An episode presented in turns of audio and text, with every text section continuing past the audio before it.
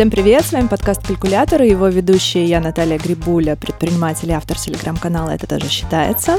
И вредный инвестор Назар Щетинин, который при этом еще и основатель IT-компании. С основателем компании и вредным инвестором говорим сегодня про фрилансеров и про то, как фрилансеру вообще выживать в современном мире, что нас всех ждет, связанное с фрилансом, и как будет меняться мир и процессы. И сразу хотим сказать спасибо партнеру этого выпуска компании Мегафон. Она выпускает свои банковские карты, которые привязываются к счету мобильного телефона. Таких карт три – виртуальная, стандарт и платинум – и у каждой есть свой кэшбэк. До полутора процентов, причем в рублях и на все покупки. А еще 10% годовых на остаток по счету. Ты знаешь, я когда готовился к этому выпуску, я зашел на сайт, который ну, регистрирует трафик на другие сайты и посетил самый популярный фриланс-портал в нашей стране. И выяснилось, что там не так-то много людей, там что-то около полутора миллионов посещений в месяц. Посещений еще не уникальных, да? И я понял, что не так-то много в стране фрилансеров, если думать о том, что они делают только логотипы, картинки, э, какой-то продакшн, связанный с музыкой и видео. Ты не думаешь, что на самом деле во фриланс попадает большее количество услуг, товаров, и в каком-то смысле у нас там полстраны — это фрилансеры? Ну, про полстраны я точно не берусь сказать, но я думаю, что, безусловно, э, квалифицировать как фриланс можно очень много работ, и огромное количество услуг и сервисных работ выполняется фрилансерами.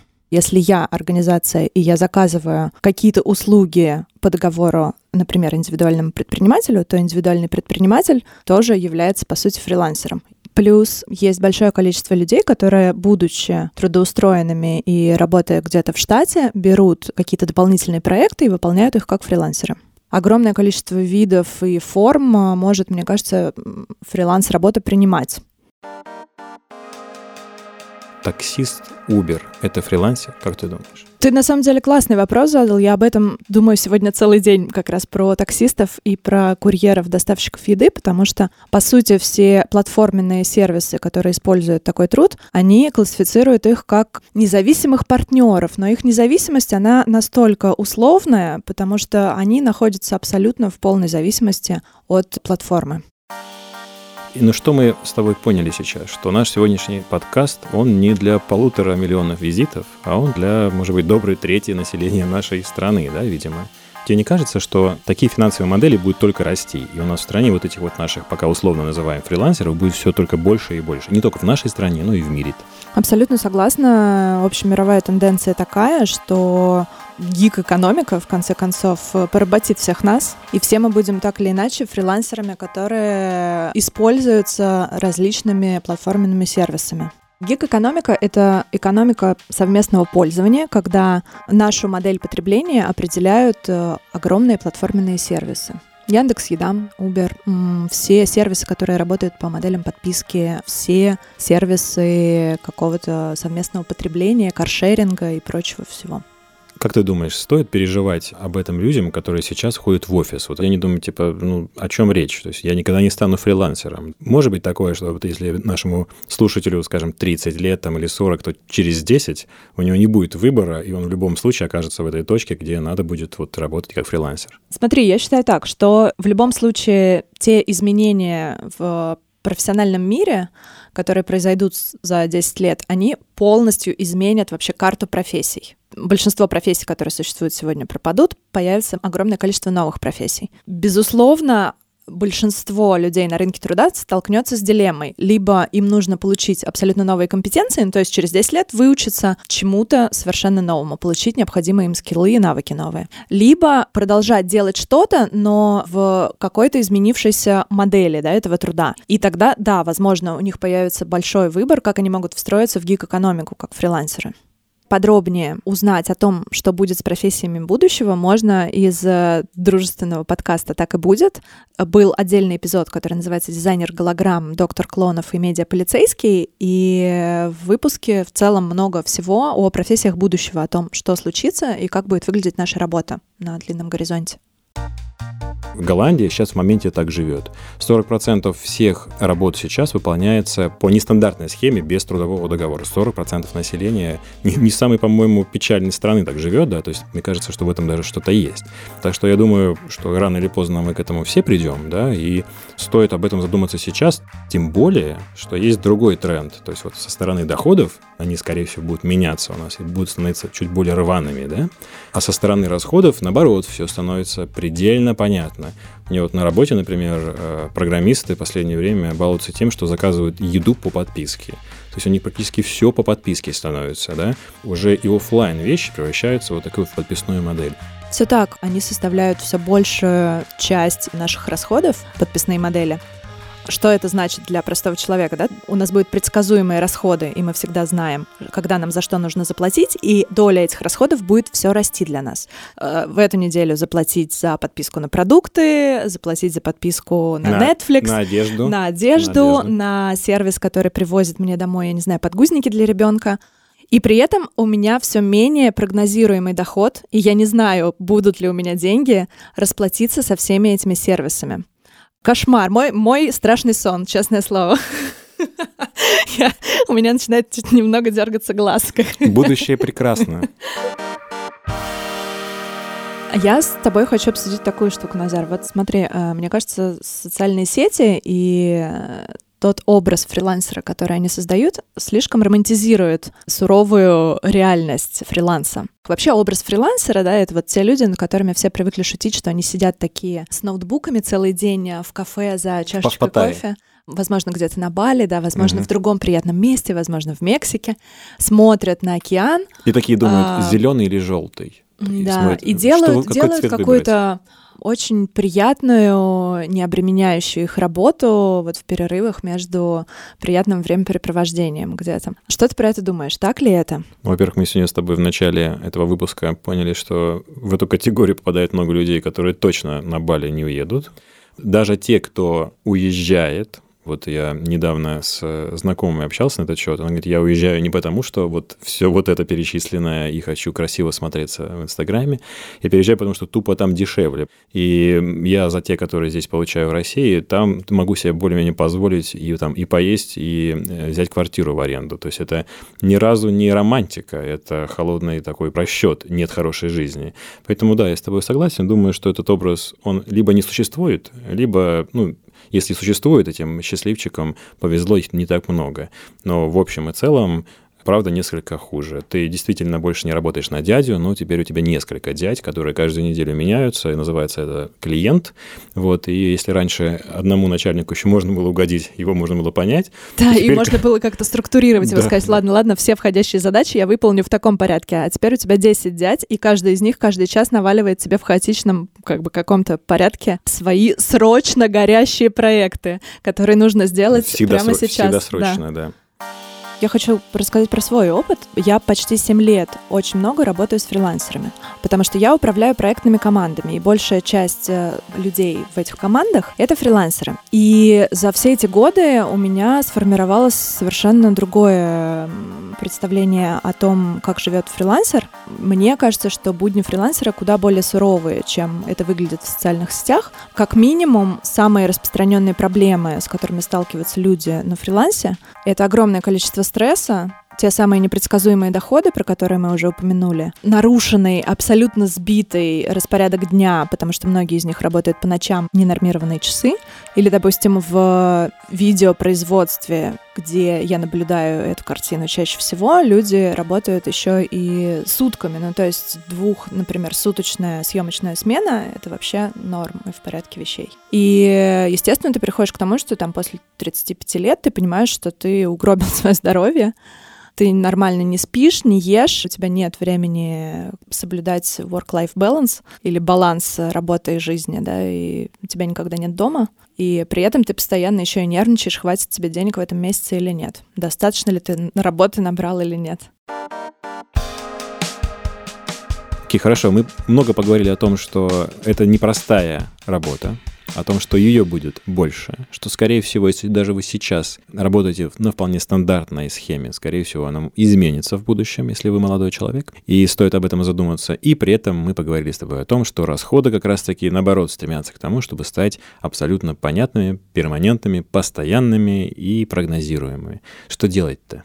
Что делать? Делать нужно несколько вещей. Первую очередь жестко контролировать абсолютно все, начиная от своей рабочей эффективности в течение дня, заканчивая контролем своих финансов. То есть что это значит? Миллион разных табличек трекеров задач, планировщиков и финансовых планировщиков, которые позволяют организовать свое время рабочее, следить за тем, как ты его реально тратишь, не отвлекаешься ли ты на что-то и не теряешь ли ты там в день один раз по 10 минут, второй раз по 15, третий раз там по 15, по 20 и так далее, и в конце дня у тебя получается, что ты не выполнил да, все свои задачи. И как ты, собственно, планируешь э, свой бюджет? Каждый фрилансер должен вести некое подобие своего собственного CRM, да, входящий заказ заказы, статус их, когда приходят платежи и так далее. Иначе все это будет выглядеть довольно хаотично.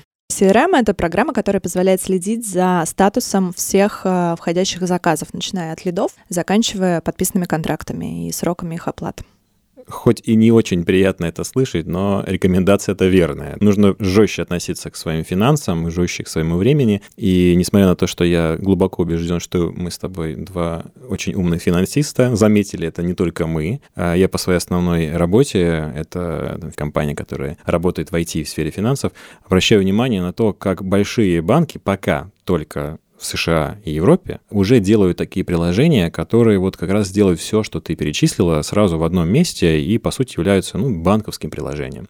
Вот хороший пример могу привести, это Wells Fargo, который сделал приложение Greenhouse. Суть очень простая. Все твои деньги, которые у тебя есть, они разделяются на два типа аккаунта. Первый — это вот они называют типа daily spending, это просто ежедневные траты, да. Ставишь сам себе лимит на неделю, там типа вот 150 долларов у меня есть на ежедневные мелкие траты на этой неделе. Все это один тип аккаунта. Все остальные деньги уходят на какие-то цели. Там они разделяются буквально там на фонд еды, фонд одежды, заплатить за квартиру. То есть весь остальной излишек абсолютно точно размазывается аккуратно на все твои вот еженедельные, которые стремятся к стабильности траты. Это очень похоже на сервис э, для финансового планирования You Need a Budget, Война да, называется. Да. Вот я им пользовалась просто когда-то. Дико популярный в Штатах, кстати. Да, и он очень эффективный. Ну, то есть это требует некой сноровки, потому что это не самый простой тип бюджетирования, когда ты распределяешь вот эти вот свои категории трат и а, назначаешь определенную как бы сумму, которая пойдет до каждого доллара, да, там или куда. Но можно ли им пользоваться в России? В России пока руки не дошли, но вот я надеюсь, что финансисты больших банков слушают наш подкаст, а я знаю, слушают, и вот они, может быть, эту идею озвучат своему руководству и начнут делать что-то такое. Просто в США, например, и Европе, допустим, та же Голландия, сегодня вспоминали статистику, да, 40% уже part-time работает людей. То есть это уже реальная проблема, нужно с этим что-то реально делать, а у нас это только развивается. Но мы в любом случае дойдем до той точки, когда у нас экономика будет платформенная, когда у нас будет большая часть работ либо part-time, либо по фриланс-модели. Да? Поэтому я думаю, что догонит. Пока в России я такого сервиса не видел, где вот прям очень строго с бюджетированием каждой конкретных бытовых задач, бытовых, не просто там накопить вот на пенсию, о чем мы с тобой там говорим часто, или на машину там, или на первый взнос ипотеки, нет, а вот конкретно там типа фонд одежды, фонд отдыха, фонд еды, да, вот, вот настолько мелко нарезано, я пока не видел. Но появилось что-то за рубежом, жди, как бы годик-два будет у нас. Ну, просто за рубежом появляется как бы много всего, и много всего есть, допустим, для того же малого бизнеса, да, а мы сейчас все таки договорились о том, что если ты фрилансер, то ты, скорее всего... Я согласен. Ты, либо ты ИП, либо ты самозанятый. Это вот время для любимого мной термина физюрик, который придумал Борис Дьяконов, когда ты как бы физическое лицо, но ты и предприниматель. Ну, то есть ты единственный сотрудник самого себя, но при этом ты сталкиваешься со всеми проблемами бизнес-администрирования, да, с а, документооборотом, с налогами, с бухгалтерией, с каким-то планированием и так далее. Ну, то есть ты все делаешь сам. И появляются в разных странах, где финтех, допустим, развит хорошо, куча разных сервисов, которые помогают тебе все оптимизировать, автоматизировать и, допустим, там перепоручить какое-нибудь администрирование и бумажную работу переложить на ассистента или на чат-бота. В России пока такого нет, наверное. Ну, то есть есть банки, которые сделаны как бы специально для предпринимателей, для малого бизнеса, та же точка, например но в плане их функционала и возможности автоматизации и суперсложного планирования, наверное, ничего пока не придумано. Ну, можно подчинить этой задаче старую добрую Excel, конечно же. Вот плюс ну, да. Э, все-таки есть банки у нас в стране, которые предлагают формировать самостоятельно таргеты, то есть цели, да, по своему счету. Ну, надо будет каждый счет называть как-то, да, там типа это деньги на обновление гардероба в следующем году и откладывать там по чуть-чуть, да, пока есть заказы, пока есть клиенты, пока они приносят денежку, формировать уже сегодня. То есть, в принципе, можно как-то выкрутиться, вот пока можно справиться с Excel. И нужно это делать, потому что, как мы с тобой поняли, без без жесткого планирования фрилансеру не выжить. Тем, кто сейчас является фрилансером, это объяснять не надо, он так это хорошо понимает. А вот те, кто переходит в этот статус или скоро перейдет, вот э, надо будет выкручиваться, если ты в России живешь. Но смотри, проблема еще такая. Вот это сложное финансовое планирование, когда ты должен большинство денег, которые тебе принес фриланс сегодня или в этом месяце или на этой неделе, ты их должен отложить, потому что ты не знаешь, что у тебя будет на следующей неделе, в следующем месяце или что у тебя будет через год. Это не просто ты от, взял, скачал какое-то приложение и все начал делать правильно. Нет, ты нифига не понимаешь, что это работает так. Довольно долгое время. Я убедилась на собственном опыте. Первый год, когда я ушла из офиса, и начала работать сама на себя. Это был ад, ну, потому что я была очень неэффективна. У меня не было хорошего навыка какого-то структурного распределения своего времени. Потому что как только ты оказываешься сам наедине с собой, у тебя нет людей, которые как бы тебе выделяют конкретное количество часов на задачи, да, ты должен сам себя контролировать, сам себе ставить задачи и сам следить за тем количеством времени, за которое ты справляешься, укладываешься ли ты в часы или не укладываешься. И на выработку вот этих навыков, что самоорганизации, что организации бюджета, у меня ушло довольно много времени. Ну, то есть там на второй год мне только показалось, что я начала эффективнее планировать, эффективнее работать и эффективнее планировать финансы свои. Мы позвонили нашему партнеру компании Мегафон, чтобы узнать, почему и банковские карты удобны для фрилансеров. На этот вопрос нам ответит менеджер по маркетинговому продвижению продукта Иван Давыденко. Для фрилансеров продукт э, интересен тем, что ну, как мы знаем, у фрилансеров, скажем так, нерегулярные поступления финансов, э, нет постоянной зарплаты, и там проектная работа, она такая, скажем так, плавающая. И в контексте такой жизни, когда у тебя есть некие такие финансовые качели, как мне кажется, очень важно уделять как раз вниманию на получению максимальной выгоды от э, тех денег, которые у вас есть. При хранении денег на карте Мегафона можно получать до 10% годовых на остаток по счету. Это выше, чем дают сейчас банковские депозиты. Это получается намного выгоднее. Таким образом, фрилансер может свои деньги значительно, ну, условно, приумножать. Плюс, если он картой пользуется каждодневно, он может получать там полтора процента кэшбэка реальными рублями за там, повседневные его траты. Еще важный момент для фрилансера. Карта удобна не только в использовании, но и в выпуске. Карта существует в двух форматах. В цифровом формате ее можно там условно за 15 секунд выпустить из приложения Мегафон Банк. А если нужен пластиковый носитель, можно прийти в любой салон связи Мегафона и по паспорту получить э, пластиковую карту. Получается, если нужен э, прямо быстрый продукт, чтобы э, карту привязать прямо сейчас к телефону и оплатить, или дать реквизиты кому-то, или купить что-то по реквизитам со счета телефона, то ее можно выпустить очень быстро из приложения Мегафон Банк. Еще одну тему хотел с тобой обсудить. Это страховка. Мы с тобой финансовый подкаст, но страховка как-то обходили. Хотя, опять-таки, если посмотреть на опыт там западный, который когда-нибудь до нас дойдет, развиваются там приложения типа лимонада какие-нибудь, которые позволяют застраховать там чуть ли не диван или стул там за один доллар э, в год, например. И пользуются невероятной популярностью просто. Я клоню к тому, что э, фрилансер и страховка должны подружиться, потому что это тот самый случай, когда ты не можешь позволить себе достать по щелчку компенсацию за то, что тебя затопили сверху твои соседи и сделать ремонт, или ты потерял там какое-то дорогостоящее оборудование или какую-то бытовую технику, она просто вышла из строя. И здесь вот тот случай, когда страховка, которая, конечно же, платная, которая, по идее, тоже подписная модель расходов, но она прикрывает твой тыл, да, и, по крайней мере, ты понимаешь, что без своего там ноутбука любимого, без которого у тебя не будет, собственно, заказов, да, и не будет клиентов, ты не останешься, потому что он застрахован. Ну, я с тобой полностью согласна. Страховка нужна в виде финансовой подушки безопасности, которая как... нужна фрилансеру. Это само собой. Это само собой, Это, это просто ну, как бы основа основ.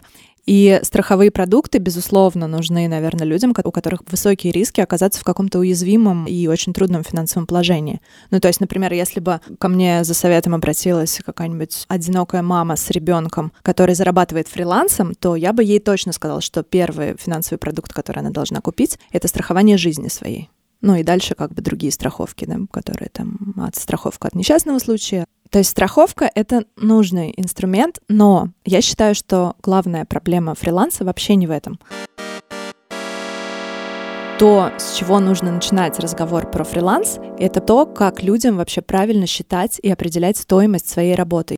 Я сталкиваюсь с тем, что огромное количество людей, которые занимаются фрилансом годами, не знают, как им правильно оценивать свой труд проектный, либо не знают, как правильно посчитать стоимость своего рабочего часа. В связи с чем большая часть работы, которую они делают, они делают либо с очень маленькой для себя прибылью, либо иногда они делают себе в убыток. Поэтому вот я хочу поговорить с тобой, как правильно фрилансеру посчитать стоимость часа своей работы.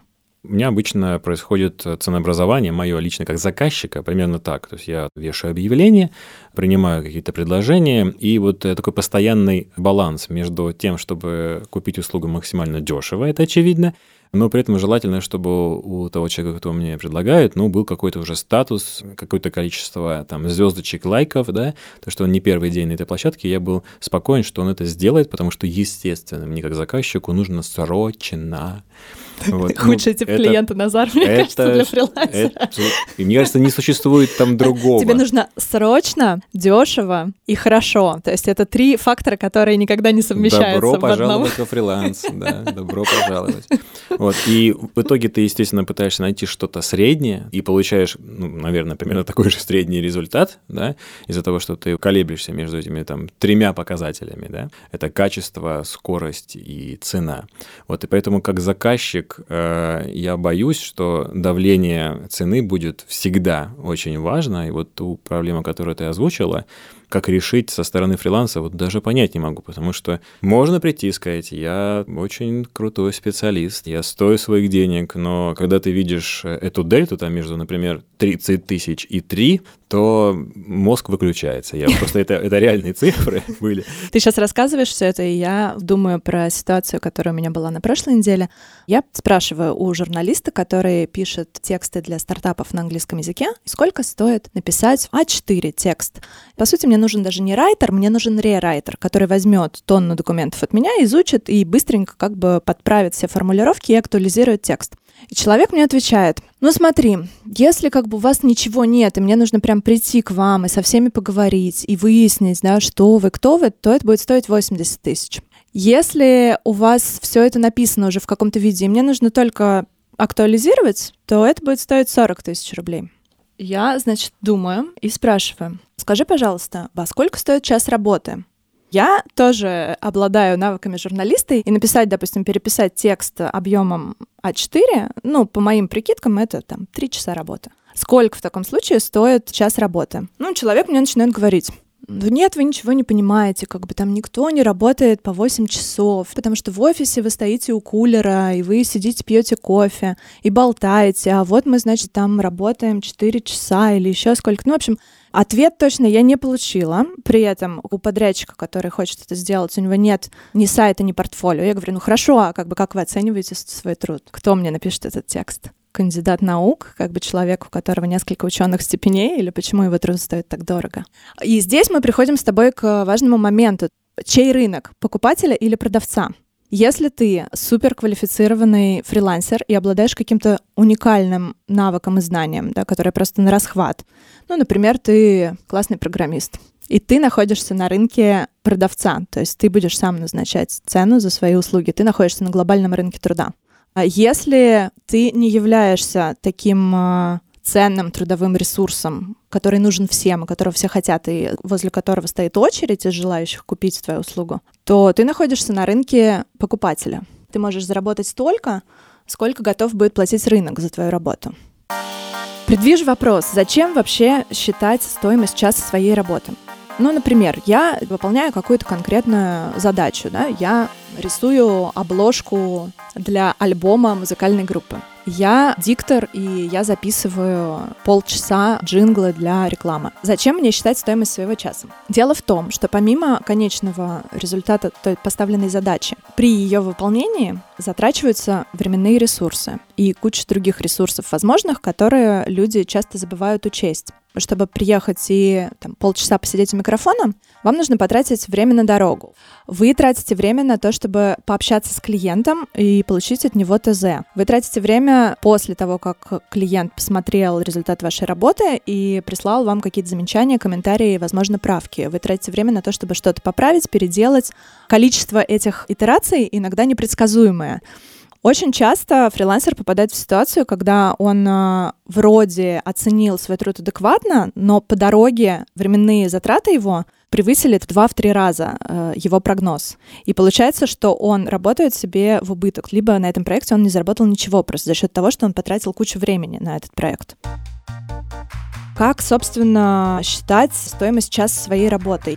Есть два основных способа. Первый, и он наиболее сложный, это отталкиваться от затрат. Кому это подходит? Обычно это подходит тем, кто производит какие-то товары. Ну, например, вы делаете мебель или вы реставрируете мебель, да? И у вас есть очень дорогостоящие какие-то расходные материалы. Ну, например, там это могут быть лаки, краски, специальные какие-то средства для работы с деревом. Куча разных кистей нужно. В общем, просто огромный как бы инструментарий для того, чтобы, в принципе, эту работу выполнить. Расходные материалы, инструменты будут стоить настолько дорого, что вы их должны будете годы учитывать в стоимости вашей работы потому что вам нужно просто отбить э, инвестиции. Способ второй, более простой и более распространенный, я думаю, для фрилансеров, это отталкиваться от желаемого ежемесячного дохода. Наверняка у многих возникнет вопрос, а что так можно было? Но это не первый шаг. Первый шаг следующий. Вам нужно посчитать ваши годовые расходы на все, что связано с вашей работой. Что это может быть? Мы уже поговорили, что фрилансер — это чаще всего ИП, поэтому вам нужно посчитать взносы, которые вы платите каждый год как ИП. Вам нужно посчитать свои расходы на бухгалтерию. У вас либо аутсорс, либо вы тратите свои рабочие часы на бухгалтерию, и это тоже те часы, которые вы должны закладывать в каждый проект. Нужно посчитать все необходимые для вашей работы те самые ежемесячные подписки, про которые мы с Назаром уже поговорили, ежегодные платежи. Что это может быть? Домен, это может быть платная корпоративная почта, это могут быть, не знаю, вот я поговорю про то, что я использую, например, в своей работе. Это платная подписка на Notion, это может быть платная подписка на Vimeo, это может быть какая-нибудь да, Figma для дизайнеров. Ну, то есть там просто концов, миллион интернет разных и связь платных всегда. сервисов, да, VPN какой-нибудь. Это все можно считать сервисами платными, которые нужны вам именно для вашей работы, для ее выполнения. Нужно учитывать также возможность отдыха, потому что, ха-ха, наемному работнику ее оплачивает работодатель. А за чей счет вообще отпуск, больничный и государственные праздники у фрилансера? Да за счет проектов, за счет э, его заказчиков. Поэтому это тоже нужно учитывать. Вы подсчитали все ваши расходы годовые, получили некую сумму. Эту сумму делим на 12 месяцев и получаем ту цифру, которую вам нужно добавить к своему вот этому ожидаемому и желаемому ежемесячному доходу. Дальше делим эту сумму на количество, ну, собственно, рабочих часов в месяц. Примерно в месяце 22 рабочих дня. Ну, для простоты будем считать, там, что вы работаете по 8 часов, как офисные работники. Окей, вот вы учли все ваши расходы в стоимости часа, и у вас получилась некая цифра. Для простоты давайте договоримся, что это 1000 рублей. Казалось бы, проще пареной репы. Но нет. Подожди, подожди, но это предполагает, что я точно наберу как фрилансер заказов типа 24 на 7 там, или сколько я себе выделил времени в течение дня. Ну и еще второй момент. Э, ведь может как получиться? Я сегодня взял заказ на какую-то простую работу, там получил 300 рублей, а завтра пришел крупный подрядчик там, и наградил меня всей суммой на год вперед, например. Ну или так не бывает? Бывает.